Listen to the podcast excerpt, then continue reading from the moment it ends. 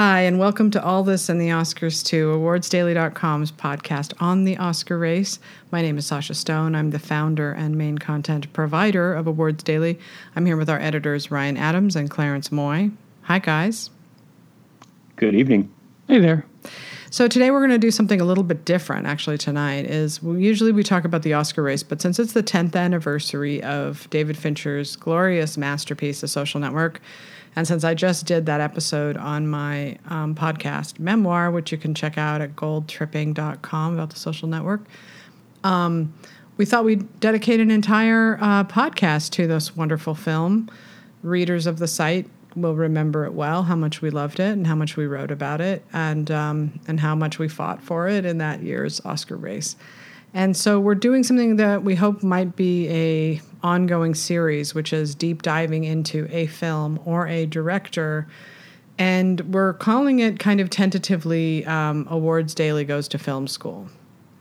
Oh, I didn't know we were calling it that, but that's I great. didn't, I didn't either I didn't, until just now. But what do you think? Fantastic. I like that. do you like I that? like it. yeah, I do. Okay, I just made it up on the spot. So. That's fantastic. so um, so okay so i'll just give a quick intro to this wonderful film. So um, in 2010 the social network was released. It was directed by david fincher written by aaron sorkin um, starring jesse eisenberg and uh, rooney mara and uh, armie hammer as the winklevi and um, of course the it, it won the oscar for um, score Trent Reznor and Atticus Ross, and it won editing for the editors Angus, Angus um, Wall. Wall and Kirk Baxter, I believe, are the two editors that won Yep. for that. Angus Wall is the guy that uh, made the opening credit sequences for Game of Thrones. Really? Wow. Oh, Yeah, wow, that's a neat bit of trivia. I had no idea. yeah, because he won some Emmys for that too. Wow, Wow. neat. So, um, so the Social Network was uh, a movie about Mark Zuckerberg. It was based on a book um, by Ben Mes- Mezrich, Mezrich, um, and and he was actually writing it when Aaron Sorkin was writing the screenplay. They were doing it concurrently, and it was in the early days of obviously, needless to say, the early days of Facebook before people were really using it. Um, and nobody really knew quite. I mean, maybe they did because obviously the film knows exactly where it's going, where Facebook is going. Um, it foreshadows that. But um, but you know, I don't know if anybody knew that it would be, you know, he'd be called into Congress so many times, or if he would be, you know, in trouble for having helped uh, put Trump in power. Um, All right. I mean, you know, the Facebook didn't have nearly the kind of reputation 10 years ago that it has now. We had, I mean, at the time, back in 2010, there was no animosity toward Facebook at all. I think there may have been some uh, some you know, raised eyebrows about Zuckerberg himself, but but but I don't think anybody. I think everybody still was kind of loved Facebook. Mm-hmm. It was before it before this reputation started to go downhill by a, long by many years. yeah. Then, yeah. and I was already a big David Fincher fan because um, I, you know, obviously had seen Fight Club and Seven, and when Benjamin Button came in, it was it was uh, 2013, and I had advocated for that movie pretty hard that year. I'm not 2013, sorry, 2008. It was a slum Slumdog Millionaire year. Right. Um, and it got ended up getting 13 nominations, and that was really when I first started writing about David Fincher. Um, but I loved the Social Network. Obviously, loved Girl with Dragon Tattoo and Gone Girl, and so now we know that David Fincher's releasing a movie in October called Mank, which is about um, Herman Mankiewicz, who uh, co-wrote Citizen Kane, and many believe actually, you know, was was a really the main driver of that plot. There's there's no way you'd have a Citizen Kane without Herman Mankiewicz, and you you wouldn't have a um, uh, you wouldn't have a uh, Citizen Kane without Orson Welles. Needless to say, just like you wouldn't have a Social Network without Aaron Sorkin, and you wouldn't have a Social Network without David Fincher. And in fact, I think this, I don't know if it's in the movie or not, but it's in, been in other things I've seen about the making of Citizen Kane, is that when uh, Orson Welles came to Hollywood and was, and was fishing around trying to think of an idea that he that he might do for his first movie, he was talking to Mank, and Mank says, well, you know, I've got this screenplay that I've had in a trunk for like a long time, but I, I maybe we can make something of that. And it was called The American. Mm-hmm. And and it- so it was he already had a, a draft script even before he met Welles. And so I don't know how much of The American changed between the American and Citizen Kane, or whether that's brought out in Mank or not, or or or right. really how much truth there is to that story that I've heard. But that that's what I have always believed that he already had a draft ready before he even met Welles. Yeah. So David Fincher's made this movie. He's made um, Social Network about a real life person, um, and uh, Zodiac obviously is about real life people. So he he has done that. You know, delved into history a little bit, but. Um, but but let's talk about social network. So um, to me, I've seen very few movies that I would call perfect films, and I actually watched Social Network 30 times the year that it was in the Oscar race, that 2010 year. I, I watched it that many. I've seen it dozens of times since, and, and every time I watch it, I'm just as bedazzled by it as I was the first time I saw it. And it never gets tired for me. Like I, I've never gotten sick of that movie. And I, I, I can only put it down to David Fincher's meticulous directing, how he goes back over it, you know, and trim, trim, trim, trim, and he makes sure everything is clean, and he, you know, gets rid of all the fat, and he's just very um, disciplined about how he wants to tell a story. And he never mm-hmm. wants to get the reader. Um, I mean, the reader.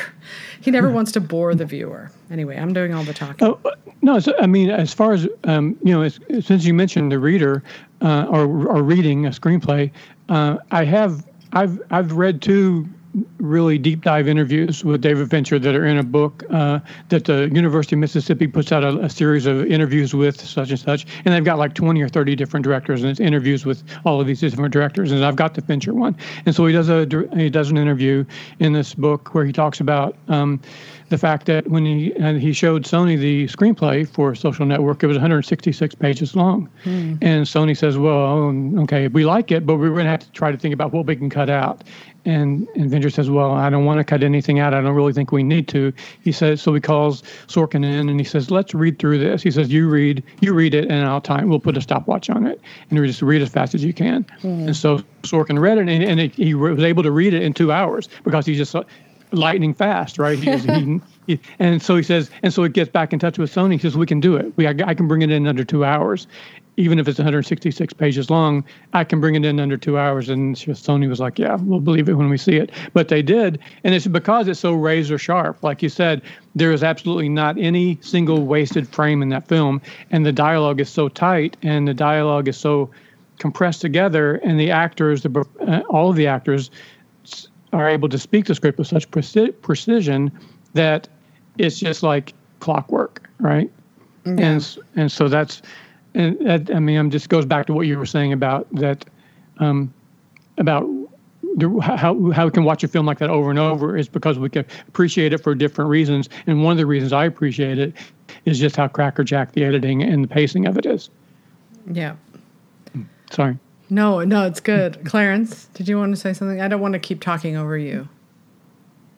No, no, I uh, I rewatched it uh, uh two weeks ago because I showed it to my kids, um, and uh, because we we do family movie nights every Saturday night now, and I got tired of '80s comedies, um, which is where we kind of started this, and um, it, it, they they found it really captivating, which I found really interesting because it is it is a much it, it is it is asking them to interact with a film on a very different level than they ever have before.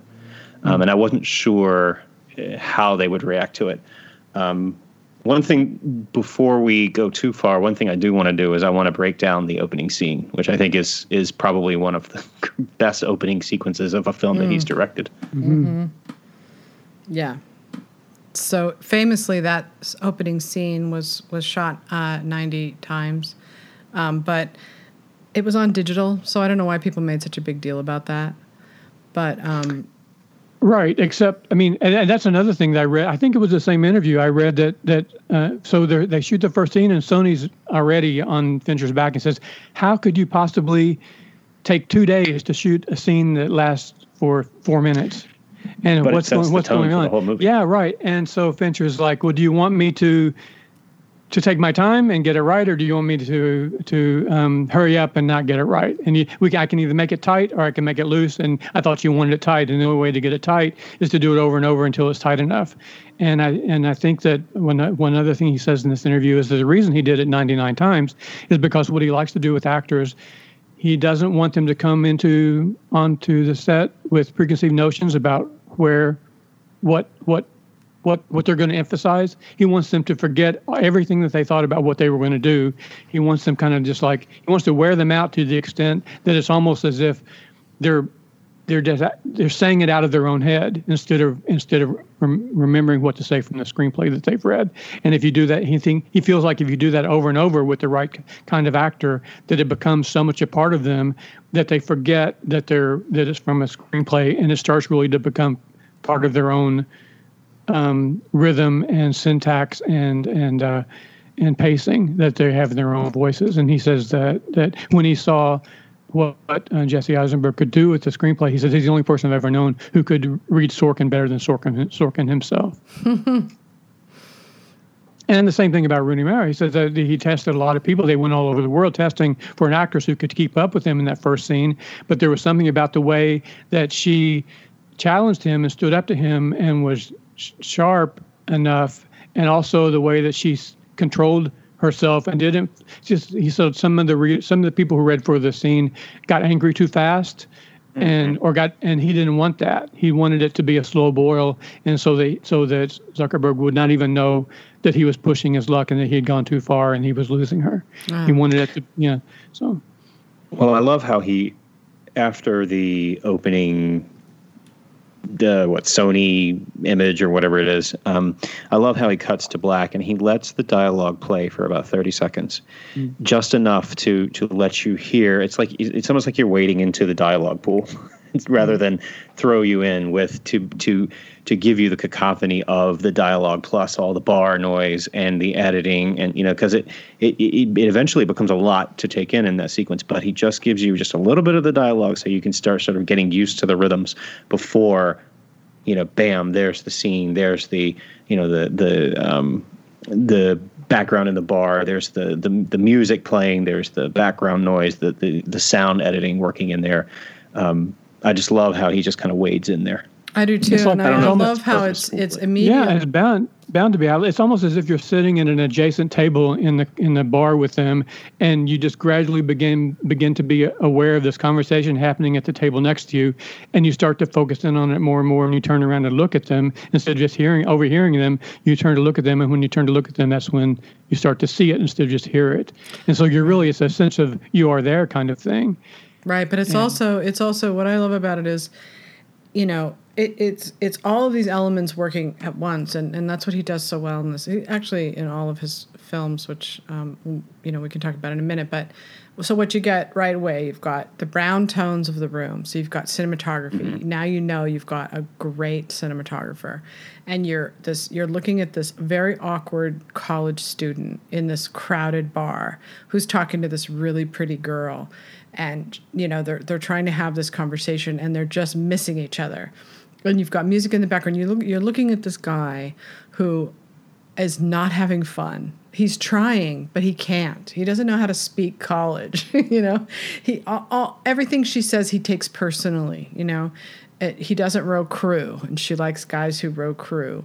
You know, um, he's talking about getting into a final club, finals club um, and that shows that he wants to ascend in society and status.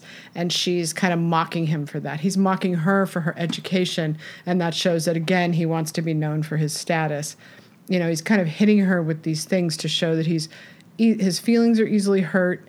He's a guy with a mission. You know, he's going to make his life into something, so he's going to be that guy that mm. that they want in their club or that you know and he's he's out to screw them and he's out to screw right. the world he's, and but, but not, the great thing not is afraid to show her that his, his, feelings can get hurt but he's uh, paying no attention at all that he is positive is definitely hurting her feelings right. as he's going along and he's he's oblivious to that he's letting no, her know how sensitive he is and but he just he gradually but he, yeah i do think that he does yeah you're right i know that he does get in some jabs at her because he's yeah. a little bit angry and but he doesn't realize how deeply he's stinging her because she's keeping her cool about it until she until she says, "Well, we're not dating." I well, mean, yeah, she says. He, he goes, "Wait, is this serious?" And she's like, "Yes, it's serious." And that again shows how sort of out of touch he is. Um, mm-hmm. And what I love about the way that, that that Fincher directs this scene is he is he you know he he really does take us into the atmosphere, and a lot of it's sound. That's the great thing about Social Network is the crafts are all like at a at a they're they're all bringing their A game. Every single mm-hmm. element of this film, from the editing to the cinematography to the music, um, to the acting, to the directing, to the writing, it's all just perfect. You know, and that, that doesn't happen very often um, in in film. It really doesn't. There's there's usually a weak link somewhere, um, but here you're seeing. You know, you're you're brought. What I love about the colors, especially, um, and the and the way he shoots them back and forth. You know, he shows her, you know, beautiful face, beautiful college girl. And, and then they, they cut over to him and they go back and forth. And he's this kind of closed off, you know, tight nut of a person, you know, and you can just, you can just tell by looking at them, by reading their body language that he's closed off and she isn't, you know? Um, he shot he shot it with two cameras. And that's another reason why they did so many takes is because when you shoot with two cameras, you're getting you're getting the background action. And so if you're going to do multiple takes, you have to have the background action match up. And so, eh, so And not just having them redo their lines over and over and over 99 times, but the background action has to be taking place 99 times too and it has to match or you won't or there'll be a continuity problem when you try to cut it together. Yeah. You'll be having people jump around in the background that and in a, in a regular movie you don't really notice that it's not perfect because you you don't really notice things that aren't perfect so much, but when they are perfect, you do notice them, and that's what we noticed about the social network, and yeah. that's why that's what makes his movies different and superior to so many others is because you notice the perfection, where with other movies you if it's not you let the lack of per, lack of perfection slide.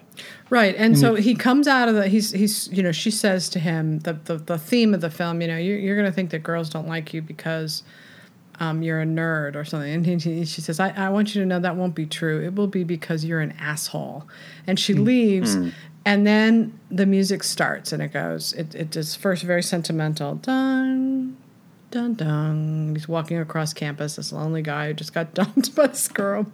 And then he gets into his dorm room. He has this idea. He cracks open a beer. He is about to unleash Mark Zuckerberg upon the world. Erica Albright's a bitch. Do you think that's because her family changed their name from Albrecht? Or do you think it's because all BU girls are bitches? Because of that date.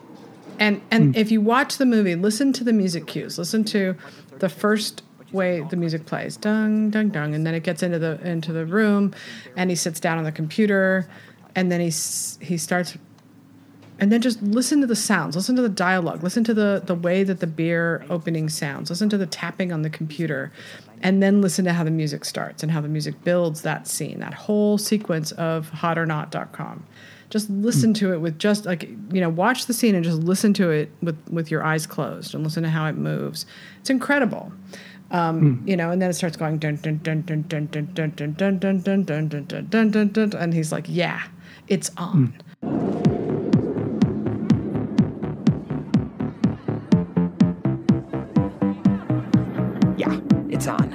I'm not going to do the farm animals, but I like the idea of comparing two people together. It gives the whole thing a very Turing feel, since people's ratings of the pictures will be more implicit than, say, choosing a number to represent each person's hotness like they do on hotornot.com.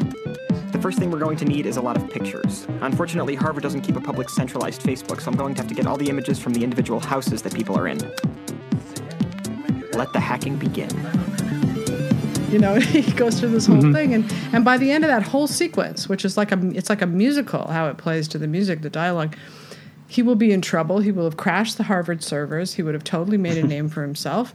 he will have had confrontations with his roommates who are trying to either to encourage him or dissuade him, one or the other. And and so you're setting up the the relationships he has with people and the way that people try to influence him to no avail. Mm-hmm. and you you get you get that right away too. And you get him saying Erica Albright is a bitch, and she has a tiny bra size, and you see her injured from him mm-hmm. um, blogging, and then and then that's it. And then Mark Zuckerberg's career is, is taking off just from that.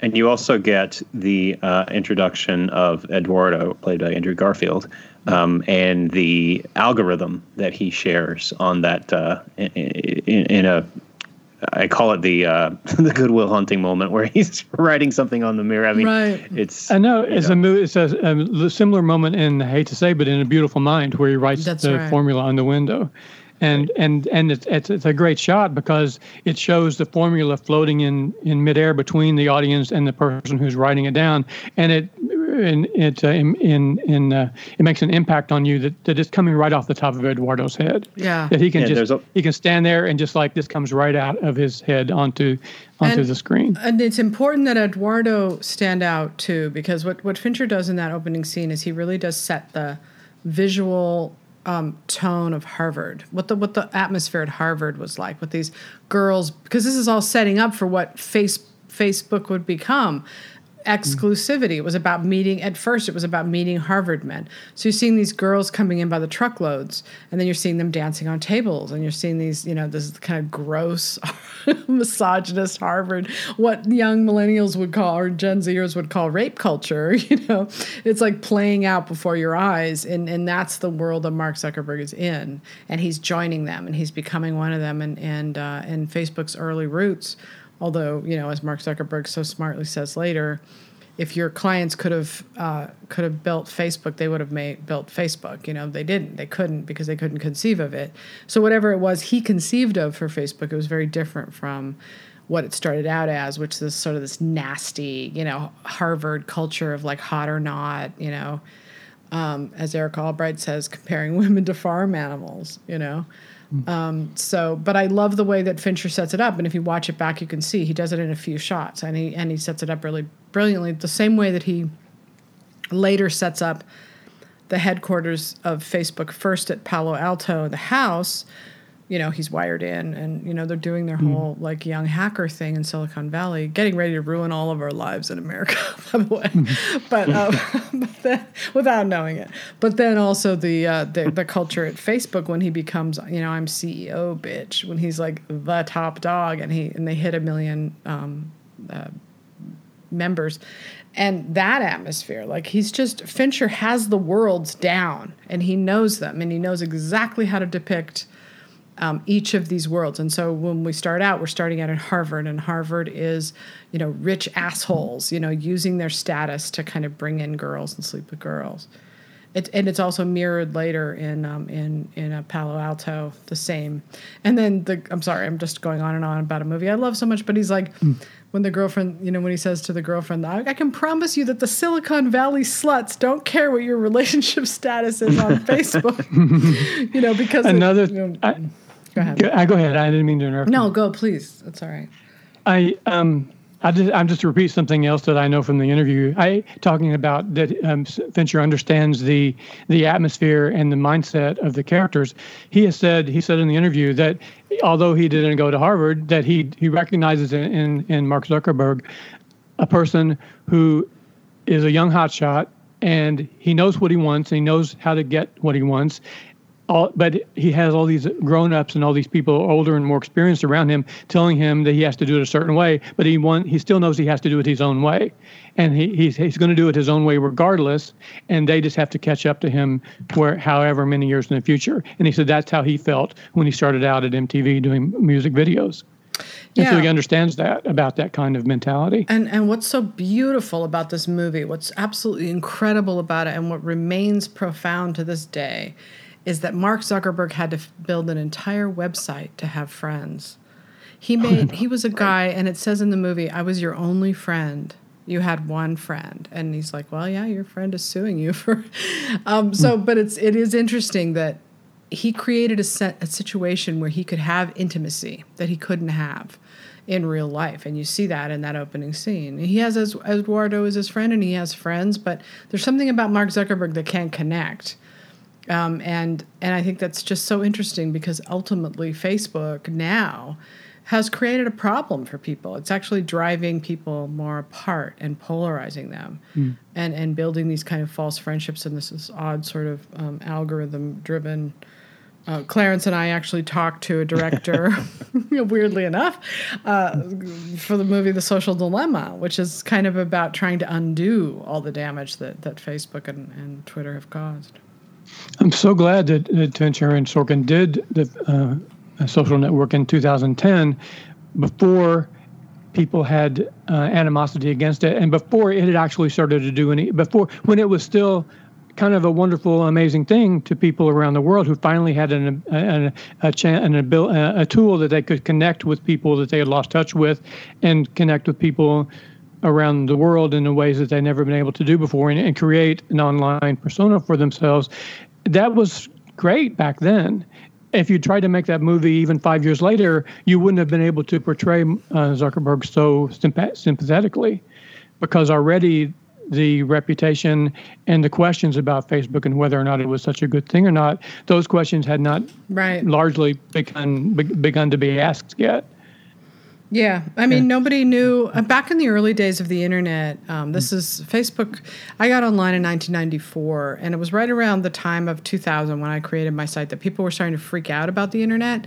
We had like everybody thought it was going to be this big deal, and then they had this thing called the dot bomb in around mm. uh, 2000, and people sadly and bizarrely and in typical human fashion decided that the internet wouldn't be profitable because people were too afraid to put their private information online but little mm. by little, with Amazon and, and, and other things, people started to do that. But I don't think anybody could have conceived of. I don't know if you know that Mark Zuckerberg was um, the you know, he was sort of called out for having mocked the fact that people just readily gave him all of their private information. And in fact, when right. um, when Cambridge Analytica or when um, Stephen Miller and Steve Bannon were trying to target Facebook um, members uh, to suppress the vote in 2016, which should be illegal, by the way. Mm. Um, he had all of this information that people had just willingly given him. So when Social Network first came out back in um, 2010, that was the only fear people had was we're giving away our private information and why would you want to do that why would you want people to know mm. your every step your whereabouts it's right. like a stalker and see that was that's the genius of Zuckerberg is he didn't he didn't want there to be an advertising model at first. He didn't think that that was the way. He knew he knew somehow that advertising, although the advertising would come later in different ways, that was not the way to monetize it in the beginning. That what was important was the collection of the data, and it wasn't even the data itself that was important, as they bring out in the in the the uh, documentary that you and Clarence talked to the director about the social dilemma, they say it's not the data that's important; it's being able to collate and analyze the data and make it make sense and and actually use the data about people to change the way to change people's behavior. That's what they're selling. Yeah. They're not selling the data because they wouldn't want to sell the data because then they would be giving away the raw material. But what they're selling is their ability to process the data and make it into uh, behavioral.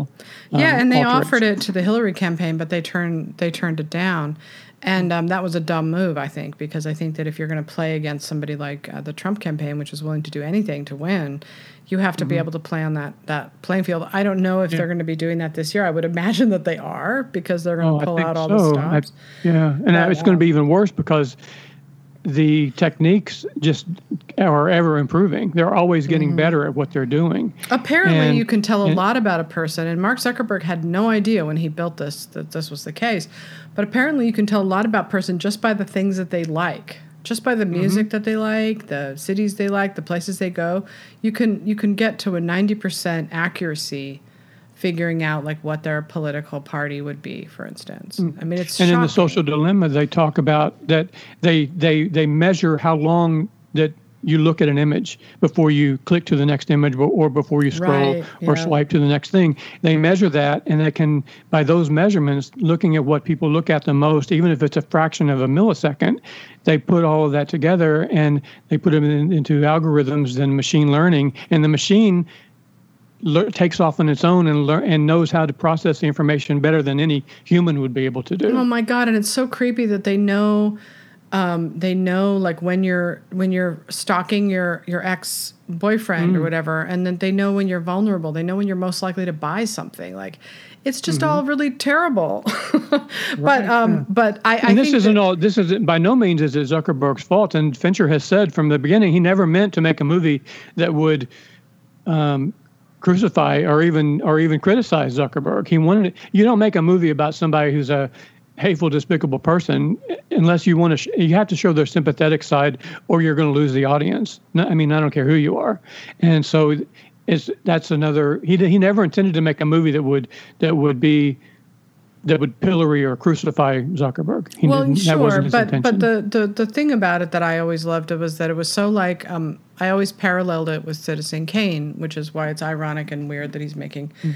Mank because I feel like Social Network was up against King's Speech and um, Citizen Kane was up against How Green Was My Valley, and that's a very similar kind of dynamic at play.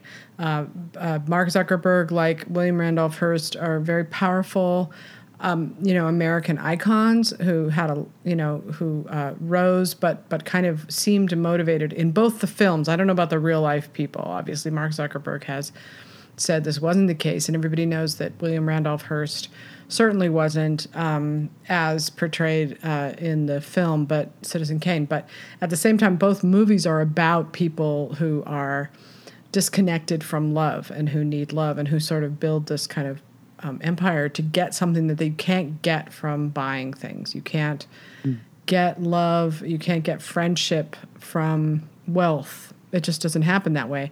And so both of these movies departed from the um, the, the, the, true story of, of their um, protagonist to kind of create this idea of like, what is the American dream really about? You know, what is what is power really about? What is wealth really about? What is um, you know rising to the top of your field really about? Mm. Um, obviously, what's, sorry, go ahead. No, I was. What's, what's that quote from Kane? I might have been a really great man if I hadn't been rich or something like that, right? Uh, if I hadn't been rich, I might have been a really great man. Yeah, and I love the like line that. Yeah. in that where he goes, "I always used money to," and he goes, "You oh, always yeah, used right. money to buy things." To buy things, right? to yeah, buy to buy things. things. That's what I use my money for. love She's that yeah, as if like buy yeah, things. obviously. and, and I'll, I'll, I'll, I'll, stop regurgitating things that I've read in interviews eventually because I'll run out of them. But I did want to say, since you brought up Kane, in another interview that I saw with Fincher, or maybe one of the same ones, he he does compare Kane to Zuckerberg, and he says not only that, but in Jedediah Leland, he says he saw the two in, in the um, in Sean Parker and Eduardo. He saw the two sides of Jedediah, mm. and and that Eduardo was the hurt side, the, the hurt side of Jedediah, and mm. and so as the as the as the wingman to the protagonist, they play the same role that Jedediah played in one character rolled into one. So uh, he, he was he, he's conscious of that. That's what I'm trying to say. He was conscious of that uh, the same year that he made the movie because the interview that I read was was from the year that Social Network came out. But um, but so so just quickly getting back to the filmmaking um, part of of uh, uh, Social Network. So um, after you get to that, then then the the the tension releases a little bit, and you have um, you know, Mark Zuckerberg called up before the the Harvard board, which shows really brilliantly, I think. Again, he's a guy in a hoodie with flip flops. Um, you pretentious douchebags. Fuck you, flip flops. you pretentious douchebags. Sitting there with this Harvard ad board. They don't know what to make of this guy, right? Because he's saying, like, you know, I if you'd known what you were looking for, you could have found it written on my dorm room window. You guys don't know what you're doing. So it obviously shows that he's way ahead of the game. Um, and then he meets the the Winklevi, which are a really interesting um, part of this uh, film because Fincher had one actor, Armie Hammer, playing the two twins, but he had an, an, another actor sort of standing in for the other twin. But the interesting thing about that is that it reminds me a lot of. Um, uh, Benjamin Button because you have these visual effects elements that are seamless in this social mm-hmm. network and in Benjamin Button and I think that that he's he's really concerned about that. Like he spends a lot of time making sure that you don't realize that these are the same actor, you know, animated on the head of the the other actor. Oh yeah, it's so seamless. And he, and throughout the movie, there's like I don't know how many effect shots there are. There's hundreds and hundreds. For instance, the movie was not shot at Harvard because they couldn't get permission from Harvard. They had to shoot it at Johns Hopkins. But in the background, they matted in um, um, towers that are in Harvard and towers that are in Boston in the background so that it looked like that it was in Boston, even though it was Johns Hopkins and it was in a different part of wow. a different uh, you know, city. And so, and uh, there's other things throughout the movie where they um, CGI'd elements into the frame that you don't even you're not even aware of. Boathouses along where they're doing the the crew race and everything. The boathouse was not there, but in the movie it is, and you don't even you're not even aware of it because it is so well done. And, one more, th- I mean, before we move on about, you did mention thing about the flip flops, um, and Clarence, you were talking about how the style of the movie, how um, the how it um, conveys a message in this in the style of the shots that are chosen. So Fincher says that he knew it's a widescreen movie. And in a widescreen composition, you rarely see the feet of of anybody because mm. the feet are cut off because you you cut people off of the knees on a widescreen. So in order to get the flip flops in the shot, he had to start out the shot in the in the flip flops and then pan up. Oh, and so wow. it was a necessity out, made out of the fact of the screen ratio that that's how it had to be shot in order to get the flip flops in there. And so it's a it's a form versus is a form and function thing that the form follows the function of the film. Wow, that's so great. And I I um I love the scene where he this is so very typical Fincher, which is that there's not an aspect to any of his films that he phones in. The dude does not know mm. the meaning of the word phoning it in. So when he has uh, Bill Gates come to speak at the uh, at the college, it's actually a guy who sounds and looks like Bill Gates. Like it really mm. does look like him. And every time I watch the movie, I think it's so weird that he got a guy that sounds like Bill Gates. Like how could he have done that? How in the world do you put out a casting call saying mm. I need someone who sa-? how, how, do you be an actor who knows how to sound like Bill Gates? But he has it. You know, he does it. which gives us one of the best jokes in the movie, where the uh, the guy that comes up and says, "Aren't you Mark Zuckerberg?" and he said, "Weren't you in there listening uh, with the guy that sounded just like Bill Gates?" And they're like, "That was Bill Gates." Who was that? That was Bill Gates. but it's weird because it it um it it just does. It, go back and watch it. You'll see. Like he really sounds like it's such a tiny little thing, but it it to me it's one of those things about the movie that makes it perfect. Like I'm telling you, there is no flaw to this film. You can't find one. I've watched it many times, and uh, and uh, you can't find a flaw.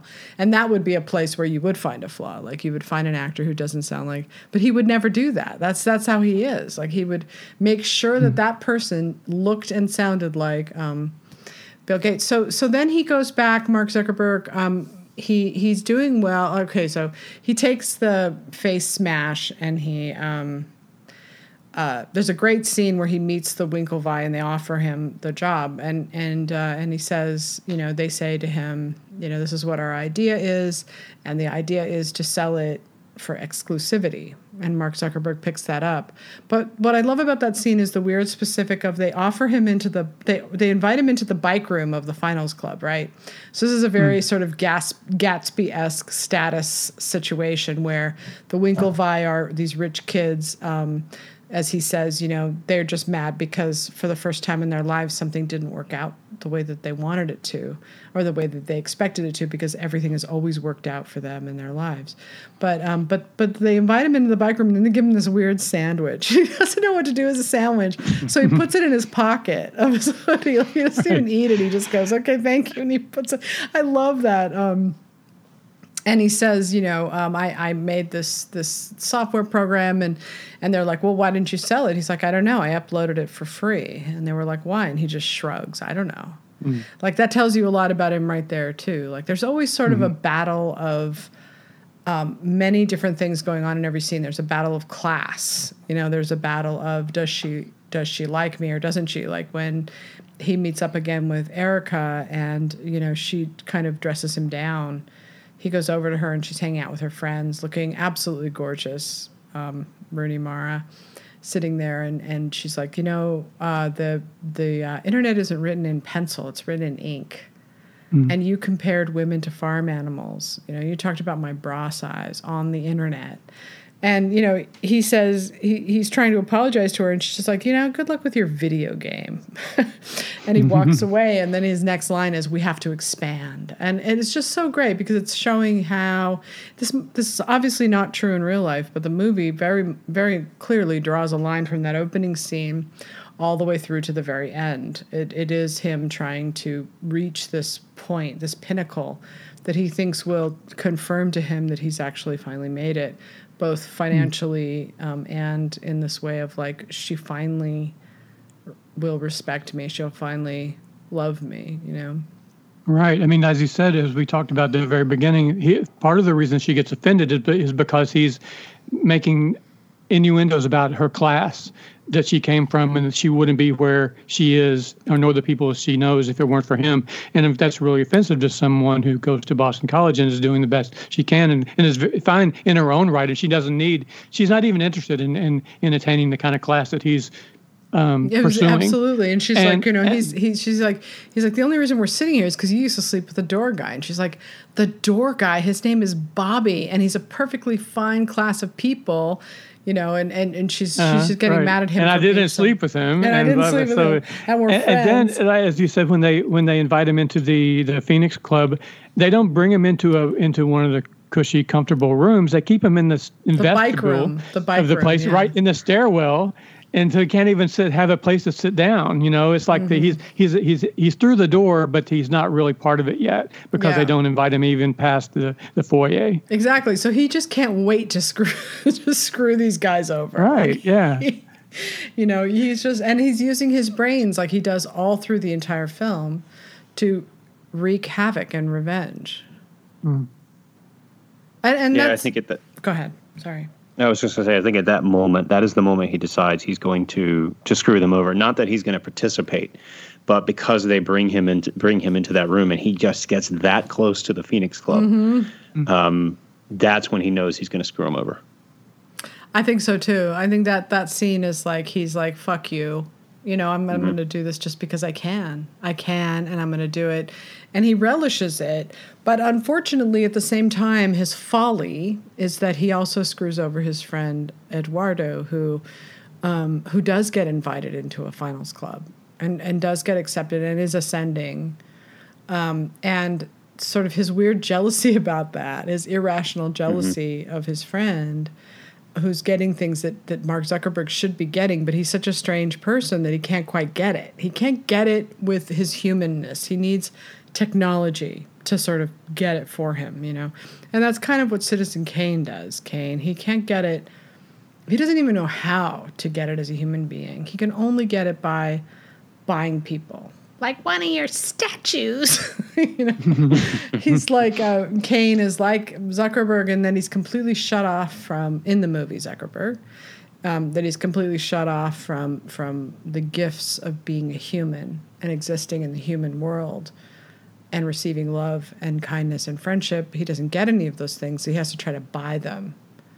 Um, and and the great thing about his friendship with with Andrew Garfield is really the only thing about that movie that is the soul of it, the heart and soul of it. He's a guy who, you know, believes in Mark, does his best. He's he's no genius like him. He's not a Sean Parker type, um, but he but he's he's his friend. And you'd think that you would not screw over your friend. So the question for people to figure out about social network is why does Mark Zuckerberg agree to screw over his friend Eduardo?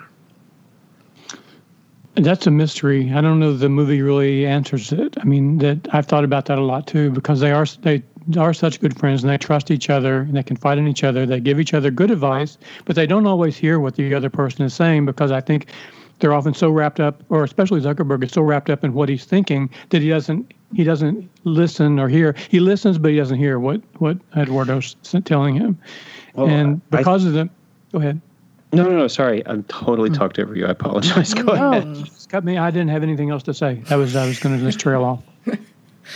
I I really do think, and this may be simplistic, but I do think it it all ties into Eduardo's success and popularity, increasing popularity with the Phoenix Club. It, get, it starts in the moment where they're at that uh, the Jewish fraternity party. I think it's a Jewish fraternity party. It is. Um, yeah, and they go outside to talk in the cold, and that and they talk about you know the needing ad- additional server capacity. I think, and then he ends that conversation with, "Oh, by the way, I got invited to to Rush, basically," and. Eduardo talks himself down by saying they're probably it's just it's probably just a token invitation, and then like five minutes later, or maybe it's not five minutes, but you know a couple of minutes later, a couple of beats later, um, Jesse Eisenberg says, "Yep, that's probably it. It's probably because of who you were.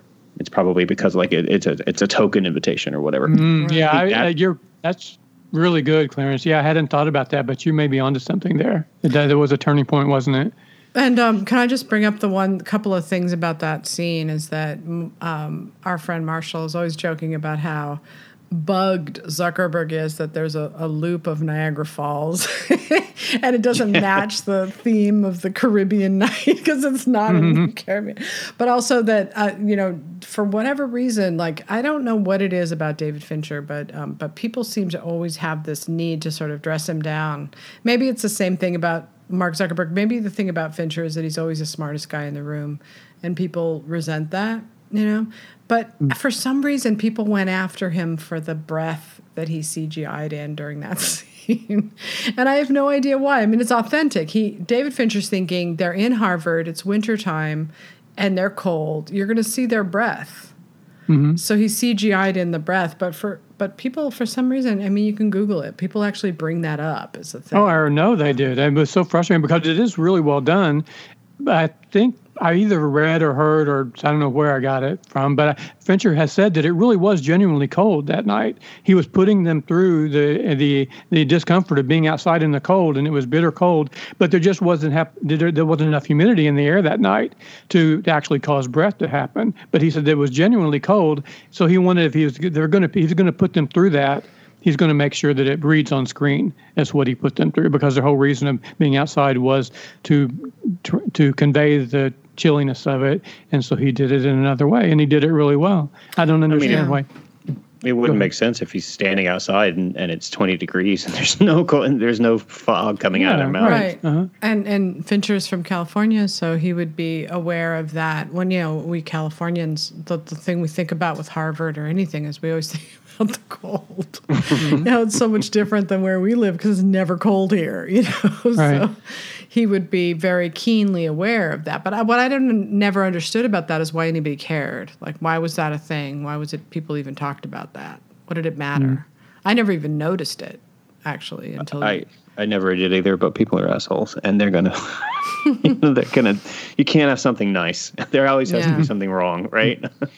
Actually, um, w- I want to step back a second. I think the moment, and, and I want you guys to tell me what you think about this. I think the moment Mark Zuckerberg starts to secretly hate uh, Eduardo is when he is coming to the the party, and Eduardo's across the room and he's got the the Hawaiian shirt on with the khaki shorts, and he's got that enormous straw hat, and he dances across the room in an extremely confident yet incredibly dorky movement that I wonder how many times Fincher shot that mm. sequence just to get the right balance of mm. swagger yet just dork, just unabashed dorkiness. I bet that's the moment he hates him the very first time in the movie. He's just, you know that scene, right, where he's, he's No, yeah, shaking his- absolutely, his yeah. He's torso and- absolutely, uh huh. And he's he's so comfortable and he's so confident and he's so like he doesn't he's not self conscious at all. Whereas Zuckerberg is self conscious, Right. Even though he pretends that he's not. And to see someone who can be himself and be so happy and be so comfortable and relaxed and be having such a Mm-hmm. good time. Even though Zuckerberg is there right at the same place at the same time, he's not getting the same satisfaction out of being there that, that Eduardo is. So that's got to eat at him. You're right. it's Zuckerberg true. hides in the hoodie, and here he is in dressed it's like it's in the Caribbean, and he's pulling him outside to punish him. Zuckerberg is dressed for the cold, and uh, Eduardo is not. That's interesting. I think too. I think Fincher has said that that was that he he wasn't expecting Edwa- uh, um, what's the actor's name? Yeah, Garfield. Uh, he wasn't expecting him Garfield to do it that way, but as soon as he saw him do it, he thought to himself, "This guy's going to be a huge star." He yeah. was so And- he was so happy that he had cast him in the role because he was coming up with these things on his own that he didn't even have to be directed or told what to do. Yeah. And that was when I knew Social Network wasn't going to win Best Picture when Andrew Garfield didn't get nominated for Best Supporting Actor. Oh God! Well, that See, that that's- that is just a tragedy to talk about. But before we get to the Oscar part of it, um, uh, the thing about the interesting thing about the second half of the movie is how much Mark Zuckerberg goes along with the bizarre way that with the wonderful Justin Timberlake as uh, um, what's his name, Sean Parker, humiliates Andrew Garfield through the entire second part. Like you see it at their when they're having the sushi dinner, and um, and Mark Zuckerberg's like, yes, that's exactly yeah, that's exactly right. That's exactly right. And and Andrew Garfield, or you know, is Eduardo is getting increasingly frustrated with that conversation because he's listening to everything Mark is saying, and Mark and, and Sean Parker are, are developing this bond, and Eduardo's um, you know taken out of it, and even his girlfriend is taken in by. Um, by him, you know, with their appletini. they all have appletini. He took us through his episode with Napster. I didn't want to spend my 20s as a professional defendant. Who knew the music industry doesn't have a sense of humor? we tried to sell the company to pay the 35 million they said we owed in royalties, but I guess to them that was a little like selling a stolen car to pay for the stolen gas. So we said, screw it, declared bankruptcy. You made a name for yourself. And you are dry. Tori. no, I'm good. He's obviously kind of acting like a jealous girlfriend in a way at, at their relationship, you know, because um, Sean Parker totally takes over. But it would be one thing if Sean Parker wanted them to all work together, but he very clearly doesn't. He very clearly keeps um, making fun of, of Eduardo and, and, and mentioning him when, when he's alone with Mar- with Mark Zuckerberg, saying like, "Of course Eduardo doesn't come here. Of course he's in New York or whatever it is," and and um, and so he's driving this wedge between the two of them. Um, but I love I love the the way that David Fincher films that nightclub scene, and I love the way that that Justin Timberlake tells that story of the Victoria's Secret empire and the model that he says, you know, your girlfriend looks so familiar, and he tells this story about the guy who invented Victoria's Secret. Um, who invented this and, and as a parable for Mark Zuckerberg, which is, you know, he's, his, his, his mission is to kind of get him to cut um, um, Eduardo loose, right? That has to be mm. that's important to the film because it is really the punchline of the whole story is how he got sued by his friend and you know but but that that scene where he's in this nightclub watch it go back and watch it watch how it's filmed. It's not the the music is original. He sometimes Fincher sometimes deviates from the the Reznor Ross score a couple of times in the movie and this is one of those where he's playing the disco music and he's going into the nightclub and they're sitting there and they can't really hear each other and so he's shouting. I had to watch this movie like so many times before i heard i understood what the story was. I'm sorry but my brain is very slow. But it took me a while to like fully absorb what he was saying in that story about that guy who hmm. you know started the victoria's secret and then sold it before it became a billion dollar company. And then when he found that out he jumped off the golden gate bridge See, that, I I'm glad you brought that up. I mean, and, and going back to what you, two were saying just a little bit earlier about the, when they when Sean Parker's first introduced into the into the movie, and that what Fincher has said that he felt like that that Sean Parker was the dark side of of uh, Jedediah Leland, is when when sometimes you don't always pick up on what role a character is playing in the movie until you've seen it one or two times. But you're getting signals, you're getting visual signals anyway. At least I feel like you are. And I, I've always, I've noticed in a lot of different movies, especially especially in Fincher's movies, the way he uses the color red. And one of the things that another thing that people started criticizing.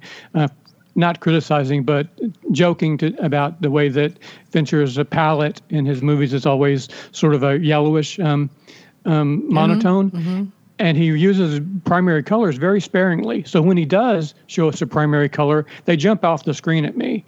But what I noticed in the social network, not the first time I saw it, but maybe second or third time, is when Sean Parker comes in and meets them in the restaurant scene. In the background of the restaurant, it's got these high ceilings, and there's these two red banners that hang from uh, ceiling to the floor. They extend the whole, and they frame Sean Parker on either side of him, and that's really the first time that you see a bright red in the entire movie. And it and it it whether you realize it or not, so I think subliminally you associate the color red with danger or even evil. And to me, mm. when I see mm. that now, I can't not see that Sean Parker steps in and he's like a Mephistopheles character. Oh my God, like- that's so brilliant, Ryan. Because that's show it- exactly what that scene is about. I'll, I'll screenshot it so you can post it. We'll post it along when we post it. But I've noticed it. That's one of the first things. One of the first times I really noticed that what Fincher's doing subliminally to us with color, especially the color red. And it was nice that Fincher confirmed it for me when we talked to him on the phone that time. That he said yes, he's aware that that's there, but he doesn't overdo it because he knows he has to use it sparingly. I you know, I want to check something with you to see if you think this is right, you guys. Um, so if if if Justin Timberlake plays the embodies the dark character, but um, but Eduardo is the isn't it odd that Eduardo is always in dark clothes and in darks, whereas Justin Timberlake is always the opposite. He's always in lighter. Um, Yeah, Eduardo is not only in dark clothes, but he's in neutral clothes. He's in grays and browns, which is like you don't know whether he's good or bad because his colors are neutral, and you're left in the dark about whether. And and because and he's also um, an intermediary type of character, which is also. And Fincher does that all the time in his movies too. Costume colors indicate uh, a character's role in the hierarchy of the of the cast. I think. Well, when um, when you see uh, Sean Parker in that scene, I've got it in front of me. I was trying to screenshot it, but you can't screenshot sequences from Netflix on an iPad. Sorry. Um, Oh. He's he's wearing a black suit. Oh wow, yeah. See, I had, I, Um, I, I, I'm trying to visualize it in my head. I know I've, I've seen it. I noticed it a long, long time ago.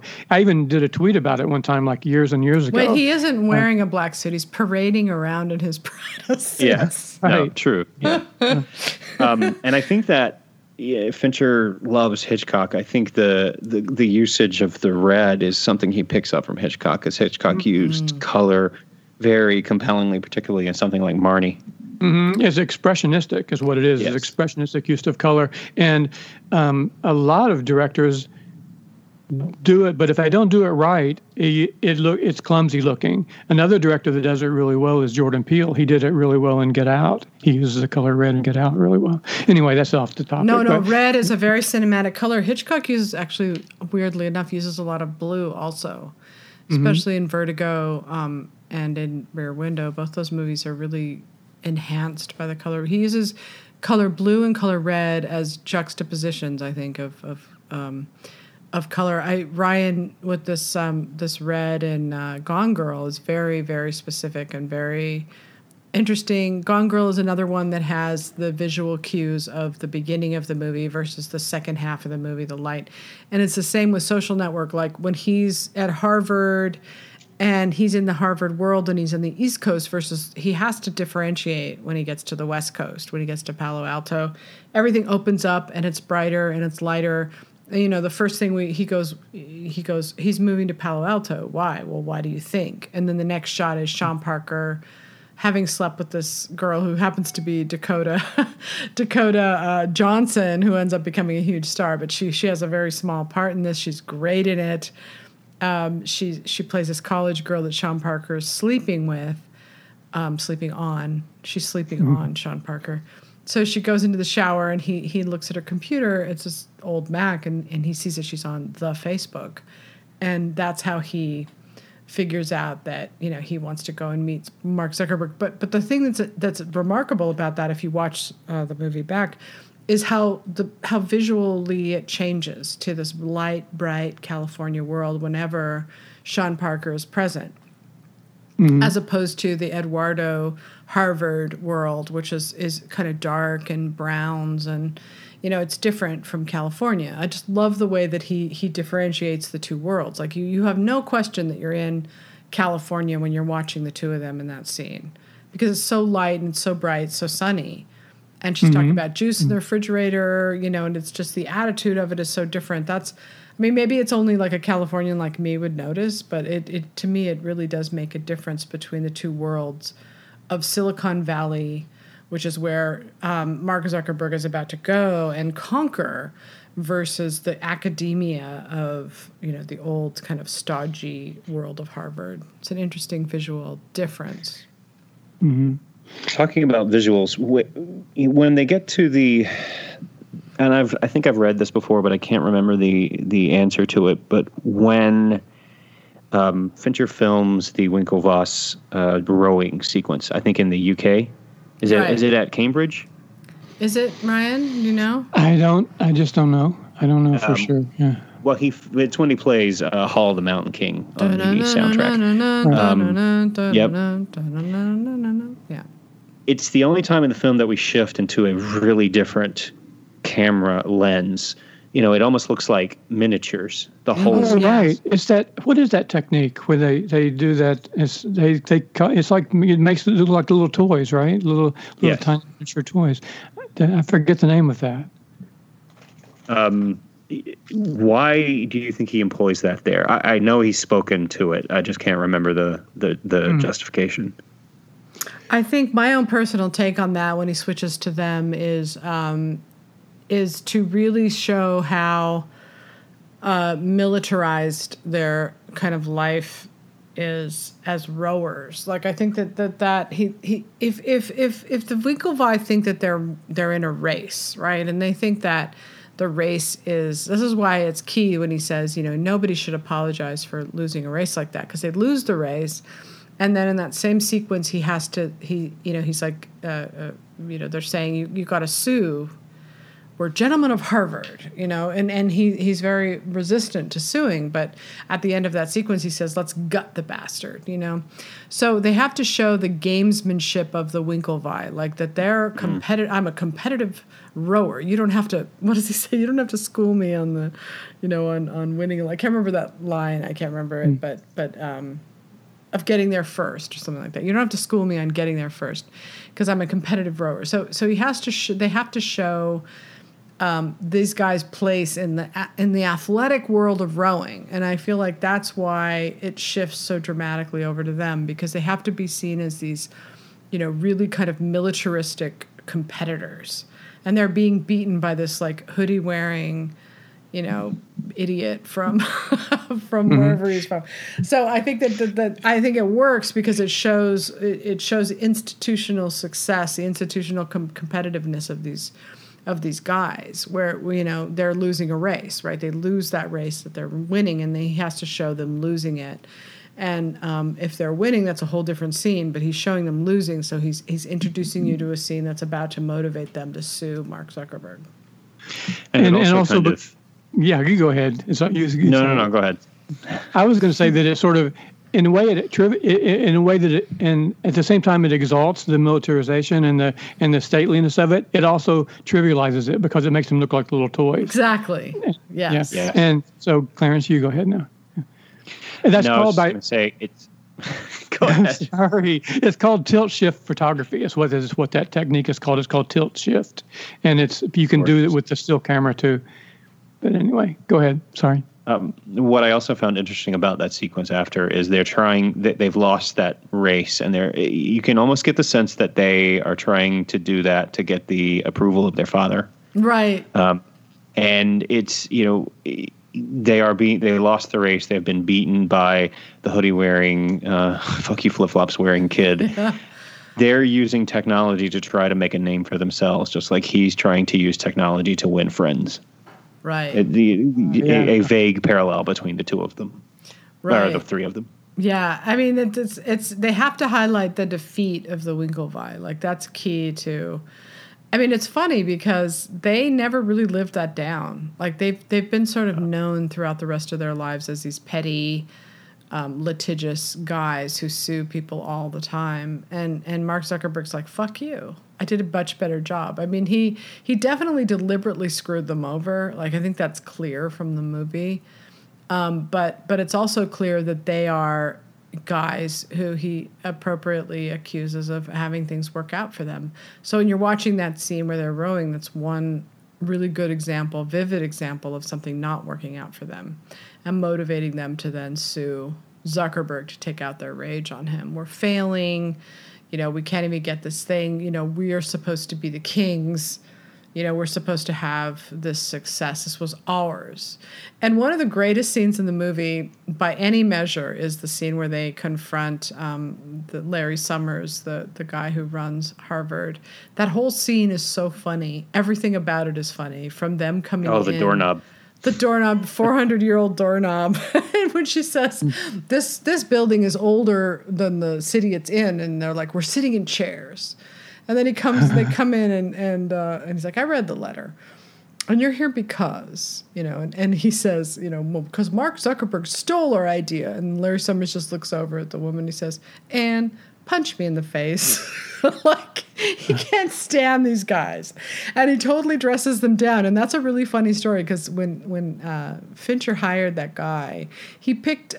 There is a whole story that goes along with this, which I don't remember because it's been so long. But the actor that he chooses to play that part. Is, Which part now? Which role? You know, Larry Summers, The the guy president. who heads Oh, okay, okay, yeah, yeah, Harvard. I think he's like not an actor. I think he's just somebody that David Fincher knew, but he Oh. knew that he would be so perfect for this part, and he is. Like he just plays it so brilliantly. It's it's really one of the best scenes in the movie. It's the one scene that my daughter and I quote to each other all the time. We always say we're sitting in chairs. for you know, we just we just love this scene.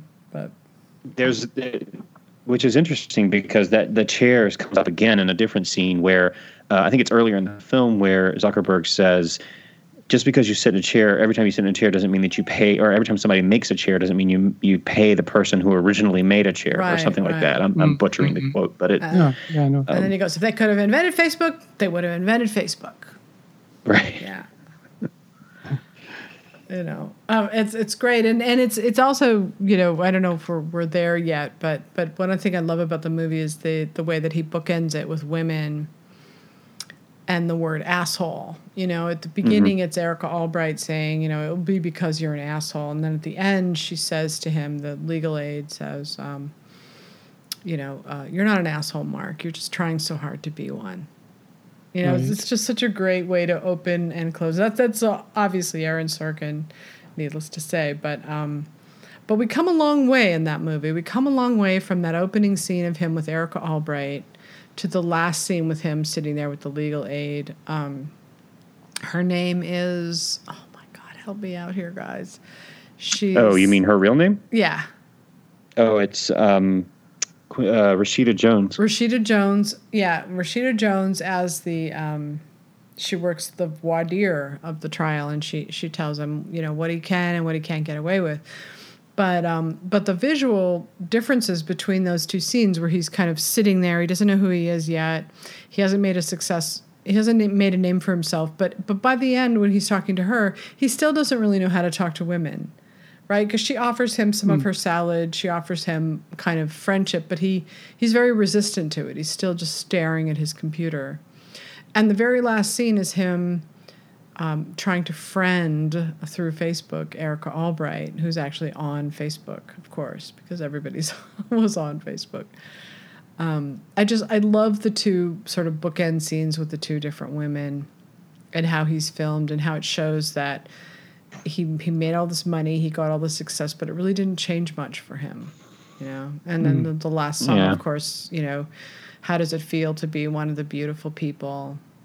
That song plays over the credits, and uh, and how does it feel? Well, it doesn't feel very good. It's sort of like the end of Citizen Kane, where Kane, you know, he doesn't. He had this this this enormous house, he had all this wealth, but what did it amount to for him? And visually, I and, and sonically, really, I love how it bookends the film with him starting in the bar. He's surrounded by people. He's surrounded by they may not be friends, but he's he's amongst people. You hear them, you hear them talking, and then in the end, he is in a glass box, completely isolated from the world, Yeah, except for Facebook. Right. That's all he's got. Facebook. Yep. Like so many of the rest of us. You know, I am proud to say that I have quit Facebook for the last I don't know how long it's been, but nothing has ever felt as good to me in my life as quitting Facebook. So proud So of you. That's we'll great. see how long it can last, but for now, it's just like that was really. I mean, Twitter is bad enough on its own, but Twitter I find is manageable, you know. But Facebook isn't for me for some reason. I don't know why, what the difference is, but I, I was never on Facebook, but it's always seemed to me, and the reason I was never on Facebook, it always just seemed like way too intimate and personal for me. yeah, exactly. It is. It's very intrusive. And if you're And, uh, if you're in these intimate and personal relationships with people, and your mind starts to change, as mine has, and you start to argue with them, or you start to disagree with them a little bit, you can you can encounter some very volatile reactions from people that you know, that you've known for a long time, and uh, and you're wondering why is this medium in between us?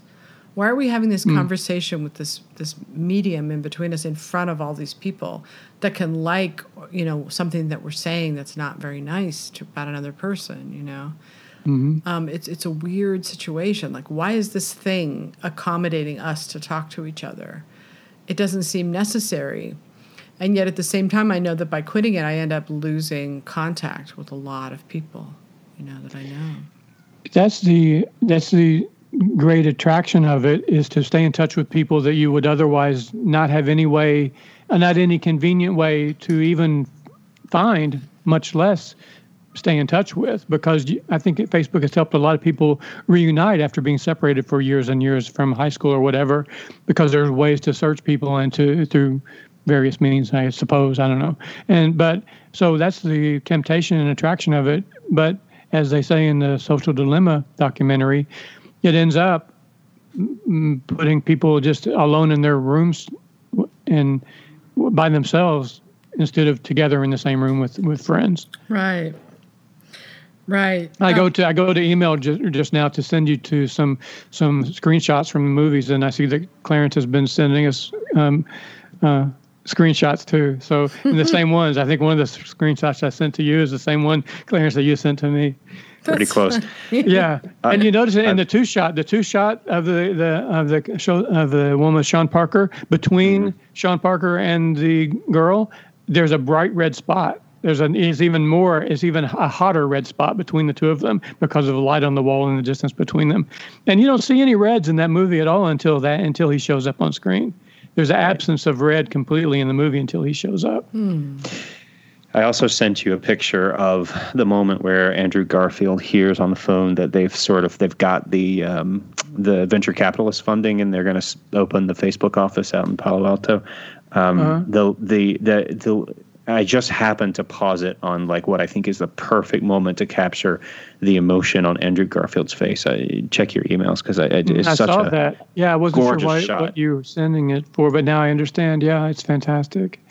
Yeah, I mean, I love how I don't love how I think it's amazing how this movie depicts a guy screwing over his friend uh, in such a sort of a cold way. The way that they and and and he has and she has to say it. The lawyer has to say it. How many you know? How many shares were were his? How much marked down were his shares, and how much marked down were his shares? And then they get to Eduardo, and it's like you know nothing. He gets nothing, and then it cuts to that last final scene where um, where Eduardo finds out about it and walks over to Mark, and he's like, Mark, and he's like, he's wired in. He's what? He's wired in. He's what? Smash. You know, that Right? Yeah, yeah. About now? you're still wired in? Security. You issued 24 million new shares of stock. You were told that if new investors How came much were along, your shares diluted? How much were his? What was Mr. Zuckerberg's ownership share diluted down to? It wasn't. What was Mr. Moskovitz's ownership share diluted down to? It wasn't. What was Sean Parker's ownership share diluted down to? It wasn't. What was Peter Thiel's ownership share diluted down to? It wasn't. And what was your ownership share diluted down to? 0.03%.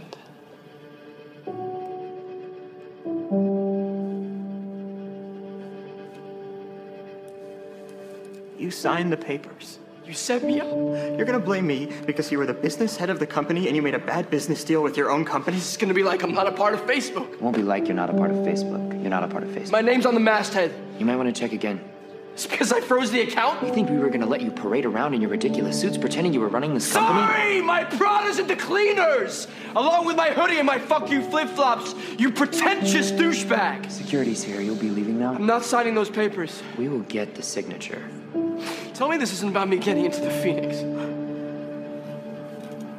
You, you did it. I knew you did it. You planted that story about the chicken. I didn't plant the story about the chicken. What's he talking You had me accused of animal cruelty. Seriously, what the hell's the chicken? And I'll bet what you hated the most is that they identified me as a co-founder of Facebook, which I am. You better lawyer up, asshole, because I'm not coming back for 30%.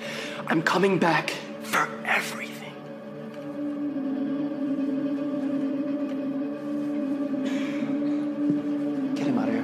Okay, I'm going. Hang on. I Almost forgot. Here's your $19,000. I wouldn't cash it though. I drew it on the account you froze.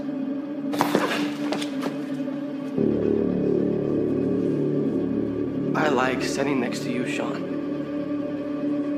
It Makes me look so tough. That to me is like every scene in the movie is is is the work of a of a very gifted director who knows exactly what he's doing, working with a great script and great editors. But that scene to me really pulls it all together and shows you what David Fincher can really do, because it, so many things are happening at once in that whole sequence and even afterwards because afterwards after eduardo leaves then you have that whole weird thing with ashley the girl who's working there who's like underage um, who walks over and and and there's still that weird dynamic between mark zuckerberg and women and a girl he can't really talk to and then sean parker he's like are you guys involved or whatever and he's like uh no a little bit you know and and, mm-hmm. and then you know it's an interesting thing between the three of them, which is kind of like you know taking you back to the beginning of the movie and Mark with with women and his his sort of clumsiness and awkwardness around them. But I love how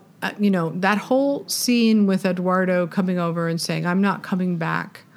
For 30%, I, you know, I'm coming back for everything you know, you better lawyer up, asshole, he says. You know, this is mm-hmm. like the crescendo of the movie. Um, and he says, you know, I love standing next to you, Sean. It makes me feel so tough. And then he leaves. Like, that is an incredible crescendo of a movie because you know that he does. I mean, if you look up Ed, Eduardo Saverin right now and you find out how much he sued Mark Zuckerberg for, it's an insane amount of money. He did right, come yeah. back for everything, and he did take a huge amount of money from Mark Zuckerberg, who had to have known that he would sue but he just had to do it. You know, he had to do it to him. He had to do it mm-hmm. personally to hurt him because he says, you know, it's it's because I got into the Phoenix.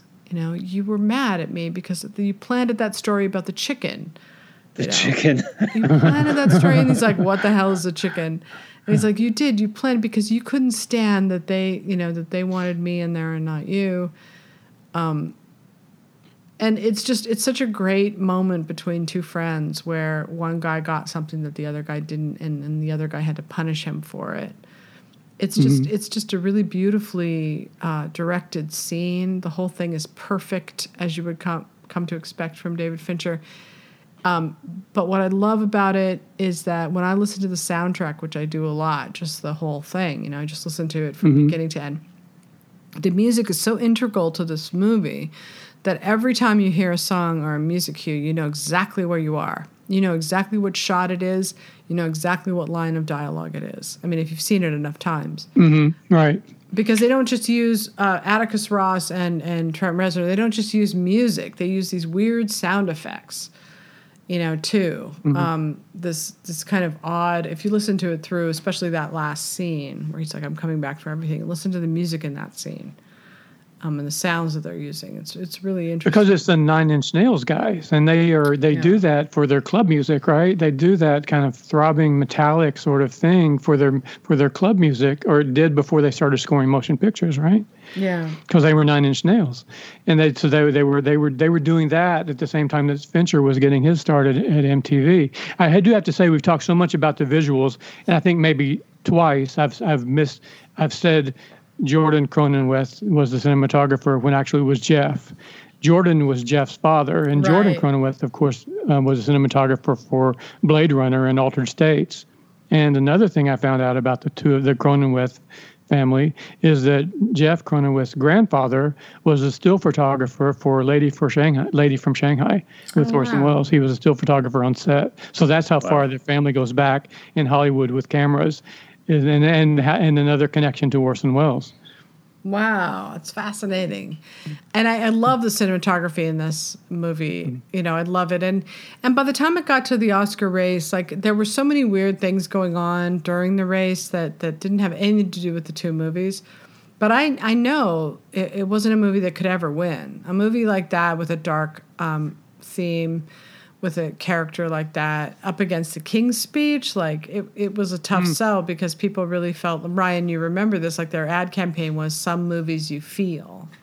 Right, was, which was a, a, deliberate jab at, at, at the criticism for social network that it was chilly and the the totally wrong impression that has been spread or per- perpetrated against Fincher that he's also chilly, and we know Right. he's not. We know he's not chilly He's at all. not he's totally not. and and the other nasty rumor that was going around at the time was that he really wanted to win the Oscar, and it was such an unfair thing to say because it, he just didn't care.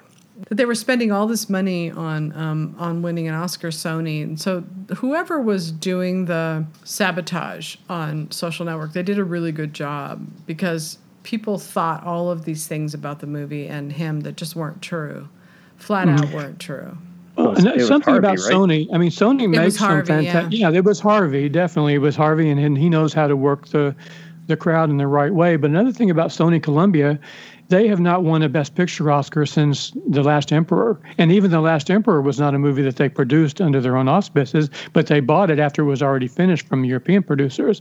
So something about when Sony came to Hollywood and took over Columbia Studios, there was there's a resentment there possibly that some people have never gotten over that a, that a Japanese company came in and took over an American film mm-hmm. company and changed the and at the same time they invaded the MGM lot and and took over MGM and destroyed that legacy too because Sony Columbia became was is where the old MGM lot stood right and not since 19 the mid 1980s has Sony Columbia ever won Best Picture. So that's bizarre, isn't it? Of all the studios that have won multiple times, that Sony Columbia never has. And it may be nothing, but I mean, I think it's it's peculiar that the, that that's the way it has turned out. But you know, I mean, Fincher won. He, he won the BAFTA. Fincher and Sorkin and and uh, I think I forget what else kept winning that year. They won. They both won the BAFTA. They both won the Golden Globe. They both won the Broadcast Film Critics Association. And I think that when a movie that's dark like that, if people don't have, I think a movie that's dark can win or could could win back in the 1970s when a lot of movies were dark. Like in 1976, for instance, when all of the movies were dark except Rocky, they went for Rocky, which was the least dark of all, and and and Network and Taxi Driver and what else was nominated that year? Was all, the president's Men. yeah, right. Or all dark and bleak in a way. But the, what won was the upbeat movie. If they have an upbeat option, they will always opt for that option. But if there's, but if they have a lot of dark cho- to choose from, like between Godfather and Cabaret, for instance, then one of those can win. But just not anymore. Not not when they have a choice. That's what you said, Sasha. When they have a choice to go for a, a movie that leaves you with a good feeling at when the credits roll, then that's the one they Yeah, ordinarily go. Yeah I mean, what they do is is what I figured out. I finally cracked the code. They they have to vote for something that makes them feel good. So it's either they're voting for the filmmakers because they've never won before, like the Coens or Kathryn Bigelow or Martin Scorsese. Um, and I would I would put uh, Bong Joon Ho in that category, not because he had never won and he was overdue, but because awarding him felt so good. And not just because his movie was great, but because they were awarding a foreign language movie and because he himself had been out. Clarence knows he was at a party with him. Um, he was at every single party, and people were just Every charmed. single one. Yeah, and no, he they was just so charming everywhere he went. He was just charming the pants off of everybody and that was wherever he went. Tom He- Hooper in Oh, yeah. 2010. Tom Hooper was mm-hmm. everywhere. Fincher was never going to play that game. yeah, he Never. doesn't. He doesn't. He doesn't go on talk shows. You never see Fincher, David Fincher, on a talk show. He wouldn't. Yeah. He's got better better things to do, more important things. And I'm surprised. He's. I, I've talked about the interview so much. It should be noted that he rarely even gives an interview. He rarely He grants really interviews doesn't. to anyone. He's not. He's not that guy, and he's not No. into Oscar campaigning. Um, Bong Joon Ho kind of just did it as as a funny thing. Like he didn't really care that much. I don't think. Like I don't think he cared about winning an Oscar, honestly. but he was right. just out there. He was like, yeah, okay, whatever, you know, put me out there. But he was so funny and charming and likable. He has so much charisma. That guy. That um, that he won people over, but and I remember Tom Hooper did that. Danny Boyle did it you know, you have to do that. You have to play the game in a way um, to Go around to and shake hands and and uh, schmooze and, and chit chat and stuff like that. And You he- he's just not that type of person. no. Also, I do think too in 2010, I think for a lot of the older Oscar voters, they they weren't on Facebook, and they Facebook was relatively not so much a phenomenon 10 years ago. And they probably didn't even, they probably thought it was a trivial subject compared to World War II stuttering guy. well, I, and I remember back then it was like he's, people thought of him as an asshole. Why are we're going to award this movie about this asshole? Mm-hmm. Yeah. Because right. they uh-huh. never, uh-huh. in yeah. all the years that I've been covering the Oscars, never once have I seen them award a film because it was a good movie. There's always a, another reason mm. why they're picking it. And mm. because you have to think about that when you think about thousands of people voting for something, they're not just going to vote. Um, you know, they need they need some sort of emotional connection to whatever it is they're voting for, and they have to mm-hmm. feel like they're yeah. doing something good with their vote. And and, uh, and and and never. That's why Citizen Kane didn't win in 1941. It didn't win mm. because they people had no emotional connection. They were never just going to say, "This is a great movie." And it deserves to win because it's great. That's what film critics hmm. do. Mm. But that's not mm. what the industry would do. That's not what the individual branches of the academy all in their own small way when you only have like and back then we we forget how really small the academy was back then. Now there's like 9,000 members. Seriously, literally but it's, like it's even or 9,000 people. But back then it wasn't even 3,000. It was maybe 1,500 people. And so each each category, each branch was only a couple hundred people, and and Citizen Kane did get 12 nominations because the craftspeople in all the branches recognized that it was something that they had never seen before, something beyond and above what yeah. they'd ever seen before. They but in the final that. analysis, when you see the the list of nominees, we'll never know how much Citizen Kane lost by. Maybe it only lost by 50 votes or it could have been a thousand it could have been a thousand. Who know, we'll never know. And i have the same feeling about about social network and king's speech. I like to always think that when a movie that i loved so dearly loses that i like to think that it only lost by a little. I like to think maybe it was only he does. ryan definitely goes by that. I always look at it like they they need an emotional reason to vote for something and they're not going to just pick it because it's a it's a good movie. But i'll tell you yeah, this. i was vindicated and very happy when everybody who knows awards daily who's been following this site knows that i've for quite a few years lost my mind over david fincher movies especially gone girl wherein i was ridiculed for championing it for a better part of a year, and then it was mostly shut out at the Oscars. But I did the same thing with Dragon Tattoo, which ended up with uh, a, a, nomination for Rooney Mara. But mm-hmm. the cool thing about that, one of the coolest things that's ever, and this is the next year that I'll be doing the uh, the Awards Daily um, podcast, um, is that the Dragon Tattoo. Um, wait, did I already miss that? Was I think that was the artist year? So I think I've already done that podcast. Oh hmm, shoot! I don't know. Surely not, because you, no, you've I, only I just you've only just now done social network. And, and I, so, I, would have done yeah. Dragon Tattoo in the in the podcast, yeah. so I didn't do that. But but what I loved about that night was um, was that the uh, the uh, the Dragon Tattoo won editing, and it was mm-hmm. very unusual for it to win because usually editing goes to a movie that that has a Best Picture nomination, but but um, this one didn't. I think you have to go back to like Bullitt in 68 to find a year where where the same kind of dynamic thing played out where the movie that that won didn't have and so i was really happy about that because that told me that they really liked david fincher and they really mm-hmm. wanted that movie to be featured and it should have been been nominated. He got nominated for for every nomination heading into the oscars just not the oscars. He got even a dga nomination for dragon tattoo. Right. I think the thing about dragon tattoo is that because it was such a dark movie to come out at Christmas that I think, and it was fairly it was quite expensive. It was over hundred dollar hundred dollar hundred million dollar budget, and so they, you're already looking at okay, this has to make a ton of money in order to break even. And at first, it didn't appear at Christmas that it was going to do that. But I remember, I know how you like you write you you you do um, cover David Fincher's and his movies uh, really well, but sometimes you think you're doing too much. And so I remember you, you wrote, you emailed me and you said, I think I've been writing about Fincher too much this season. Can you write up something about about uh, about Dragon Girl and the Dragon Tattoo? And I said, I've got this. Don't worry about it. And I did a thing spe- specifically focusing on Rooney Mara, and I, the first line was Rooney Mara has got me by the balls. because that's what she does in the movie, you know, with the guy that she tattoos. That was the first line of the thing that I wrote up about her. And then I, for like a thousand words, and I just raved about her.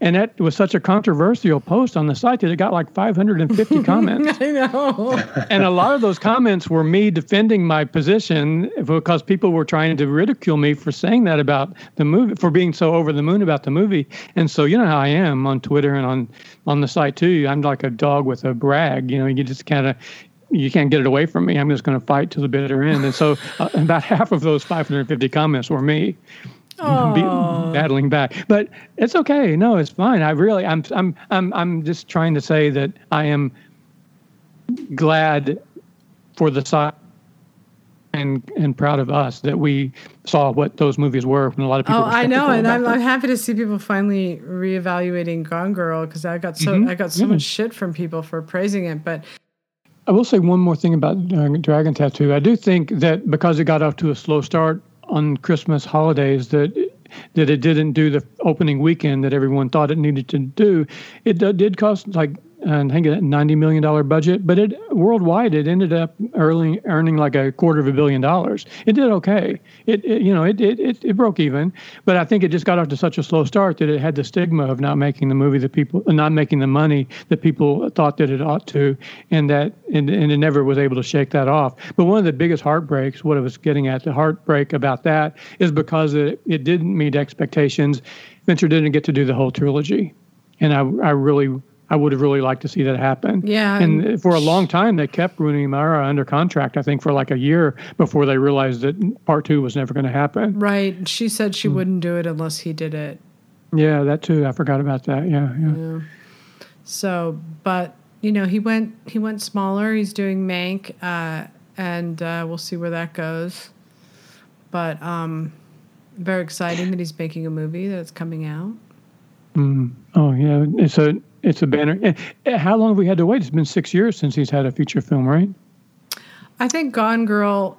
You know, there's always that movie that a, a director will sort of lose their desire to fight with the studios, and mm. with uh, with David uh, Lynch, it was definitely um, uh, Inland Empire that sort of killed any desire he ever had to make a feature film again, and he mm. hasn't made one. And um, you know, there's always that one movie, whether it's Coppola or Jonathan Demme or whoever it is that decides that they just can't go to bat again, try to fight this fight again and fail, in their minds fail. Um, I think Gone Girl was hard on him because of how people reacted to it. It was such a good movie. And it was so, you know, people still love it. People still talk about it. It captured the zeitgeist. Um, mm. And then the Academy just sort of rejected it. It was really strange. You know, a personal story about Gone Girl. My mom had had a stroke earlier that year and was in the hospital for a long time. And the doctors told us that uh, she has about 90 days to recover. And, and, after 90 days, the improvement that you see after 90 days, that's going to be it. It's not going to be anymore. And so after 90 days, she still wasn't talking. She would listen to us, and she seemed alert, and she seemed, could understand what we were saying, but she couldn't participate in a conversation. But I, I you know, I, I, would try to engage her all the time, and we would watch movies and stuff like that. But I took my mom to see Gone Girl that summer, and I could tell just sitting next to her that she was into it. And we got in the car after the movie, and she started talking about the plot of the movie. Oh wow! And it's like my mom's back. That's incredible. And the Gone Girl brought my mom back. wow! And so that means a lot. That movie means means a lot to me. And I told Fincher that in an email once, and I, I hope he knows how much that means to me. That's incredible! What a story! Wow! I love it. Yeah. It's so hmm. good. I, I really loved yeah. it too. I, I just I still love it. I'm really glad to see people continuing to rediscover it. I've never seen the only people I saw react poorly to it were the film critics who are annoying. Um, and uh, the Academy members, but like all the fans, people still. I mean, of all the movies he's ever made, like The Social Network and Gone Girl are the two that just really continue to resonate with people. Mm-hmm. Uh, Gone Girl's so ahead of its time. I think so. I think it really is ahead of its time, and um, it's amazing though because the book was such a huge bestseller. But book readers and moviegoers are, are like it's rare that they overlap the yeah. way that they do for a movie like like that. So next time we'll do Gone Girl, Zodiac, uh, Seven, Panic Room. We'll do the whole Fincher thing. Okay, yeah. Well, all this is a, this was a good um, week to do Social Network because, as you said at the beginning, it's the 10th anniversary of its premiere when it opened, and the other movies that we'll be doing in the survey will be like a appetizer for Mank. Yep, and that's coming mm-hmm. out in October, so yeah. not too far off. Um, that's exciting. Can't wait. All right. It's very right. exciting. It's it's uh, something to wake up in the morning for these days. no, it really is. It's right? like the only thing to wake up in the morning for. but I'm okay, guys. It was nice talking to you. You too. And, Good uh, to talk to you. Thank you. Okay. okay, we'll talk to you later. Bye. Bye bye. Bye bye. You're not an asshole, Mark. You're just trying so hard to be.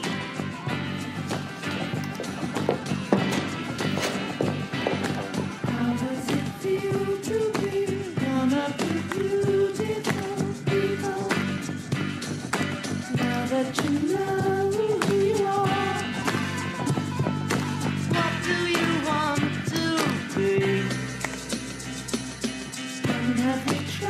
Oh,